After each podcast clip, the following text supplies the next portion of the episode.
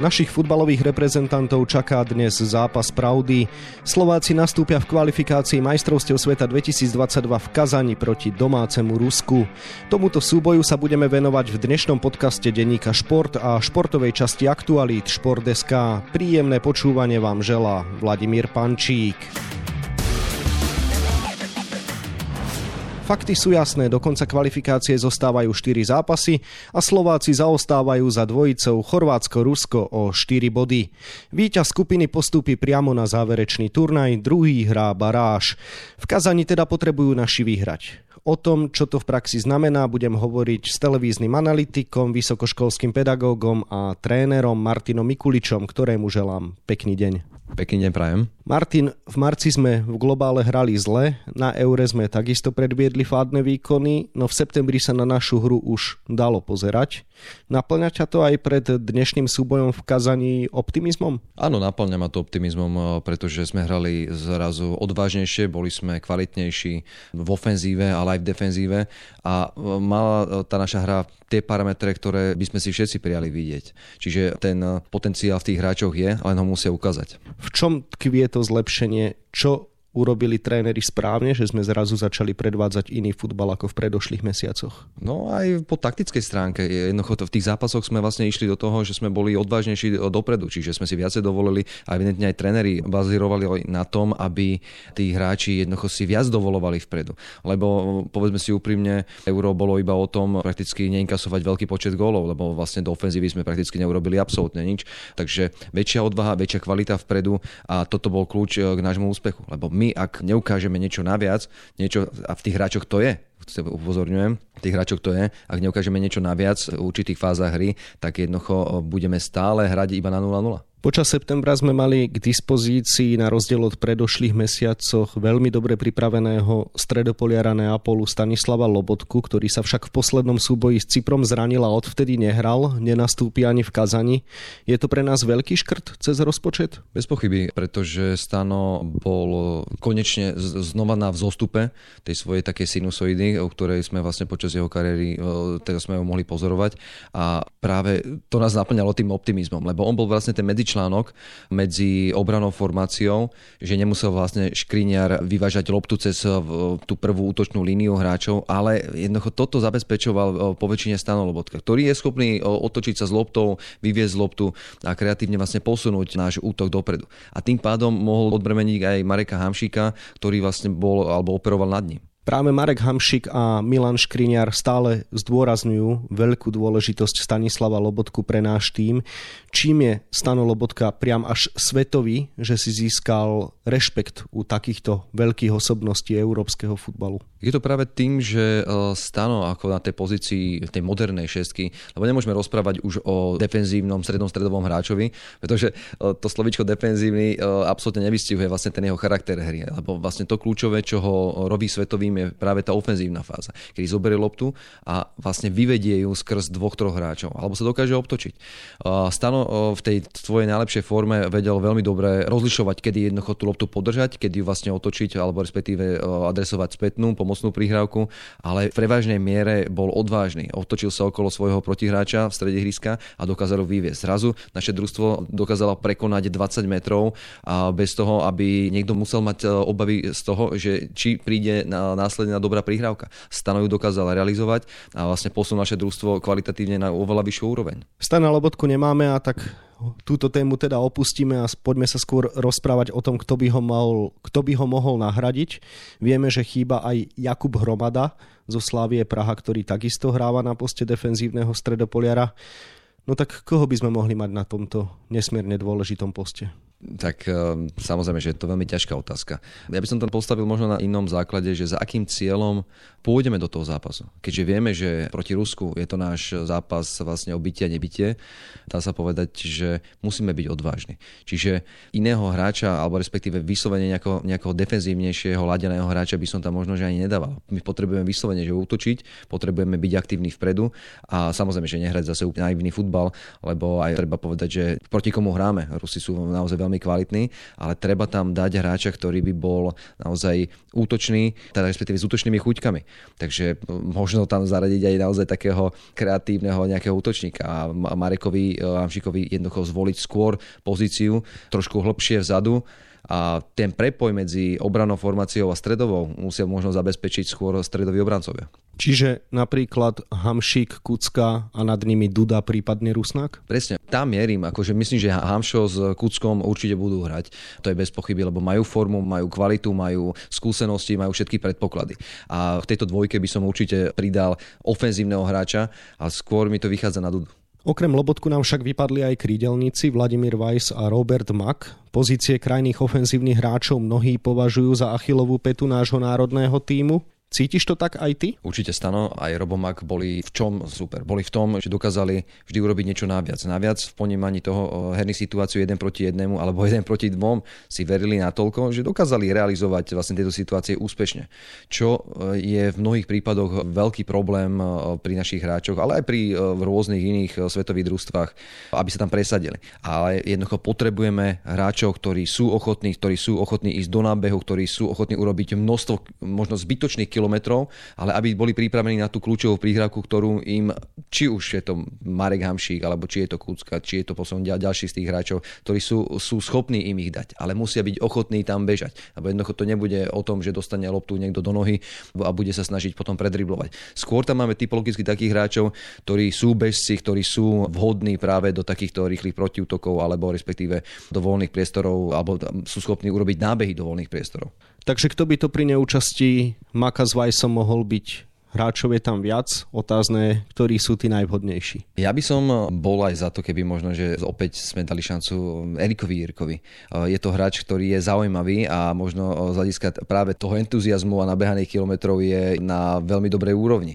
Musíme si to postaviť samozrejme, že pre a proti, kto má možno momentálne aktuálne dobrú formu alebo aj tú dobrú športovú formu, tak toto je to kľúčové. Ale to samozrejme, že vedia podľa mňa momentálne najlepšie tréneri. Čiže Jirka na druhej strane trebárs Šranc, Haraslin alebo Kostelník? Ja by som volil určite z jednej strany bez pochyby e, Iva Šranca, lebo hrá v dobrom družstve, hrá ťažké zápasy, naskakuje bol gólový, takisto úvod sezóny mal fantastický, takže ja by som si prijal, aby naozaj Ivo Šranc pretavil takú tú svoju, možno takú tú pohodu, optimálnu formu aj práve v reprezentácii. Rusko sme v tejto kvalifikácii už zdolali 2-1 a vtedy mali naši hráči nôž na krku, pretože to bol tretí zápas kvalifikácie a predtým iba remizovali 0-0 na Cypre a 2-2 doma s Maltou.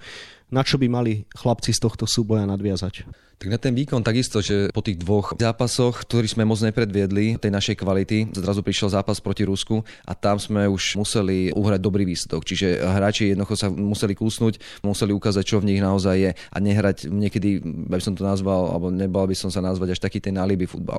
Pretože sme vedeli, že musíme bodovať a podarilo sa nám to. Dokázali sme zdolať ťažké Rusko, ale vždy je ten druhý zápas, respektíve znova dokázať niečo, niečo podobné s rovnakým súperom je o mnoho ťažšie. Otázne je, nakoľko to bude rovnaký súper. Rusi odvtedy prešli výraznou zmenou, pretože po Eure skončil na ich hlavičke tréner Stanislav Čerčesov a na jeho miesto zasadol Valerij Karpín. Dajú sa teda vôbec využiť poznatky z toho prvého súboja? Podľa mňa len v minimálnej miere. Samozrejme, že plne celá obmena toho kadra tam nie ale vieme, že či už je to Artem Zuba, jednoducho hrať nebude, čo je jeden z takých tých lídrov a kapitánov družstva. A môže to nabúrať ten charakter toho družstva, ale zase aj nový tréner, príchod mladšieho trénera, ktorý bude chcieť implementovať určite také aj tie nové trendy, či už viacero takých tých behavých alebo rýchlostných typov hráčov. Podľa mňa sa stretneme s Ruskom, ktoré tu na jar nebolo. Valerij Karpin pred príchodom na lavičku ruského národného týmu viedol FK Rostov, ktorý hral jeden z najatraktívnejších futbalov v lige. Dokonca som počul aj prirovnania v štýle Ruska Barcelona. Reprezentácia v septembri pod jeho vedením získala v troch zápasoch pekných 7 bodov, no zároveň hrala s Cyprom a Maltou, čo bolo teda 6 povinných bodov, ale uchmatla bod Chorvátom, to sa cení. V čom ty vidíš najmä možno zmenu v ruskom týme? Tej celkovej atmosfére, celková vlastne podľa mňa nálada aj v tom družstve je úplne iná. Určite aj e, Čerčesov bol jednoducho ten, taký ten tréner, ktorý, neviem, ako aspoň e, prišiel, že vládol možno takou tvrdšou rukou, ale na niektorých tých mladších hráčov že jednoducho možno, že ani také tie staré metódy neplatia. Príchod nového trénera, zase máte novú motiváciu, určite dá šancu mnohým novým hráčom do základnej zostavy a tu vidím hlavne hlavnú tú jeho devízu. Kvôli tomu, že prakticky možno budú mať v základnej zostave troch, štyroch hráčov, ktorí boli v tom základe, ale ďalší noví e, hráči jednoducho majú opäť motiváciu dostať sa do základu a ukázať tie svoje kvality. A pod novým trénerom je tá šanca oveľa, oveľa väčšia ako pod starým trénerom, ktorých vlastne vás mal možno zaškatulkovaných ako niektorých hráčov, z ktorých počítal do druhého sledu. Už si to spomenul, v národnom týme Rusov bude tento raz chýbať obrovitý útočník Arťom Dziuba. Oficiálne odmietol účasť, pretože nemá požadovanú športovú formu. Neoficiálne je to pre konflikt s trénerom Valeriom Karpinom z minulosti.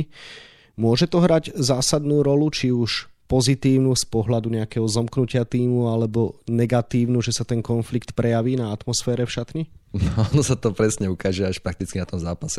Ako náhle Rusi budú úspešní, čo si neprajeme, tak tomu nebudú prikladať nejakú veľkú váhu a budú to naozaj pripisovať možno, že aktuálnej zlej športovej forme. Vždy, alebo keď družstvo prehrá, tak to naopak. Áno, hneď tomu budú pripisovať veľkú váhu, lebo vlastne ten konflikt vždy medzi trénerom a hráčom nie je dobrý. Môže to mať samozrejme, že vplyv aj na ostatných, ale myslím, že hoci ktorý z hráčov, ktorý je nominovaný v ruskej reprezentácii, je natoľko kvalitný a dostatočne motivovaný, že takýto rozkol medzi možno takým lídrom týmu a hlavným trénerom nemôže s nimi nič urobiť. Vráťme sa k nášmu mužstvu, sme si rozobrali situáciu v strede pola na krídlach, tak sa skúsme pozrieť aj na ďalšie posty. Z kvarteta nominovaných brankárov má pri zranení Dúbravku pravidelnú zápasovú prax iba František Plach, v septembri chytal vo všetkých troch zápasoch Marek Rodák, aj keď vo Fulheme nenastupuje. Mal by opäť dostať šancu? Ja si myslím, že Marek Rodák ukázal dostatočnú kvalitu na to, aby v tých zápasoch jednoducho bolo našou oporou. A bohužiaľ, keď e, jednoducho dlhodobo absentuje Dubravka, tak e, úplne takú tú adekvátnu náhradu nemáme. Ale jednoducho ideme do overeného. Čiže Marek Rodák je overený bránkár, ktorý jednoducho nás podržal v zápasoch a jeho výkony boli dostatočne kvalitné. Tak ja by som asi možno tu zrovna príliš neexperimentoval. Experimentovať nebudeme príliš asi ani v obrane. Predpokladám, že Pekarík, Šatka a Škriniar sú jasní. Čo post ľavého obrancu v marci aj na Eure tam hral Hubočan, ktorý nám v septembri chýbal, nastúpil potom Holúbek v Slovensku, zahral dobre, ale zranil sa a posledné dva zápasy odohral Hansko, ktorý je v nominácii opäť, takže Hansko alebo Hubočan? Pre mňa Hansko. Hansko zase mladákarov, ktorá jednoducho je ochutná ubehať ruské družstvo, i, keď paradoxne, že Bočan stále jednoducho tú požadovanú výkonnosť má, keďže ho vlastne nominovali opäť do našej reprezentácie na zraz. Takže opäť hovorím, že tréneri to majú dobre zmapované. S Hubočanom idete do prakticky overeného, zobrali ste overeného hráča, od ktorého viete, čo očakávať.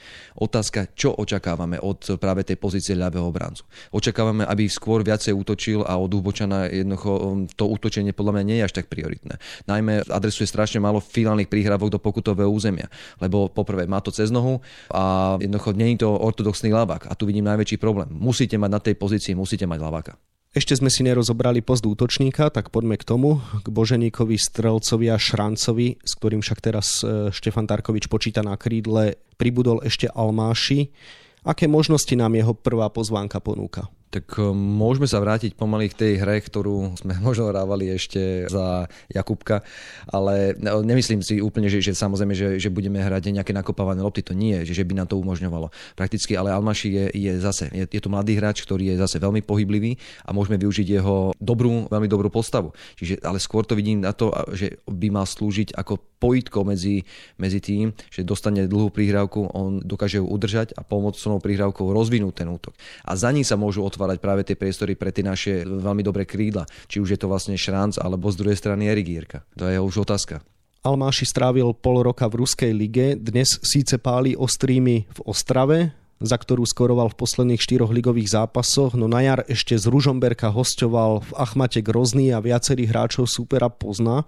Je to jeho výhoda? Áno, je to výhoda, ale zase podľa mňa nie je úplne malá. Samozrejme, že tá skúsenosť je vždy dobrá, keď sa stretnete, či už na vlastne klubovej úrovni alebo reprezentačnej už s niektorými hráčmi súpera, ale ja by som tomu zase neprikladal nejakú veľkú váhu. Vieš si predstaviť, že by Ladislav Almáši dostal šancu od začiatku hneď pri svojej premiére, alebo staví skôr tréner Štefan Tarkovič na osvedčené meno a teda Roberta Boženíka prípadne vyťahne nebodaj Davida Strelca? Ja si to viem predstaviť. Ja si to viem predstaviť, lebo vždy potom môžete vlastne dať do zápasu ďalší impuls v podobe iného útočníka, ale samozrejme, že závisí od toho taktického zámeru, za kým tréner pôjde. Mal dve alternatívy. Samozrejme, že hrať e, na vysokého a z dobre stávaného útočníka v podobe Almašiho, alebo skôr na viac behavejšieho a bojovnejšieho oženíka, respektíve Davida Strelca. Tréner Tarkovič sa musí vlastne rozhodnúť, že ktorou cestou sa vydá, ale je to samozrejme, že jedna z tých alternatív, ktorá môže prekvapiť súpera a to môže byť naša veľká devíza práve v tomto zápase. Potrebujeme vyhrať, ako by teda z tvojho pohľadu mal vyzerať náš zápasový plán a čo teda ty predovšetkým od mužstva očakávaš? Tak určite prvé minúty toho zápasu, aby sme, však nebudeme hrať určite naivne, lebo zase povedať si, že je to náš e, kľúčový zápas, ktorý jednoducho musíme zdolať, no podľa mňa ísť tam a hrať úplne otvorenú partiu by bola asi sebevražda. Samozrejme, že postupom času musíme byť odvážni, musíme ukázať vlastne našu kvalitu v útočnej fáze a samozrejme, že v obranej fáze takisto, ale skôr, e, kde nás tlačila Peta v ostatnej dobe, v ostatných rokoch je práve tá útočná fáza.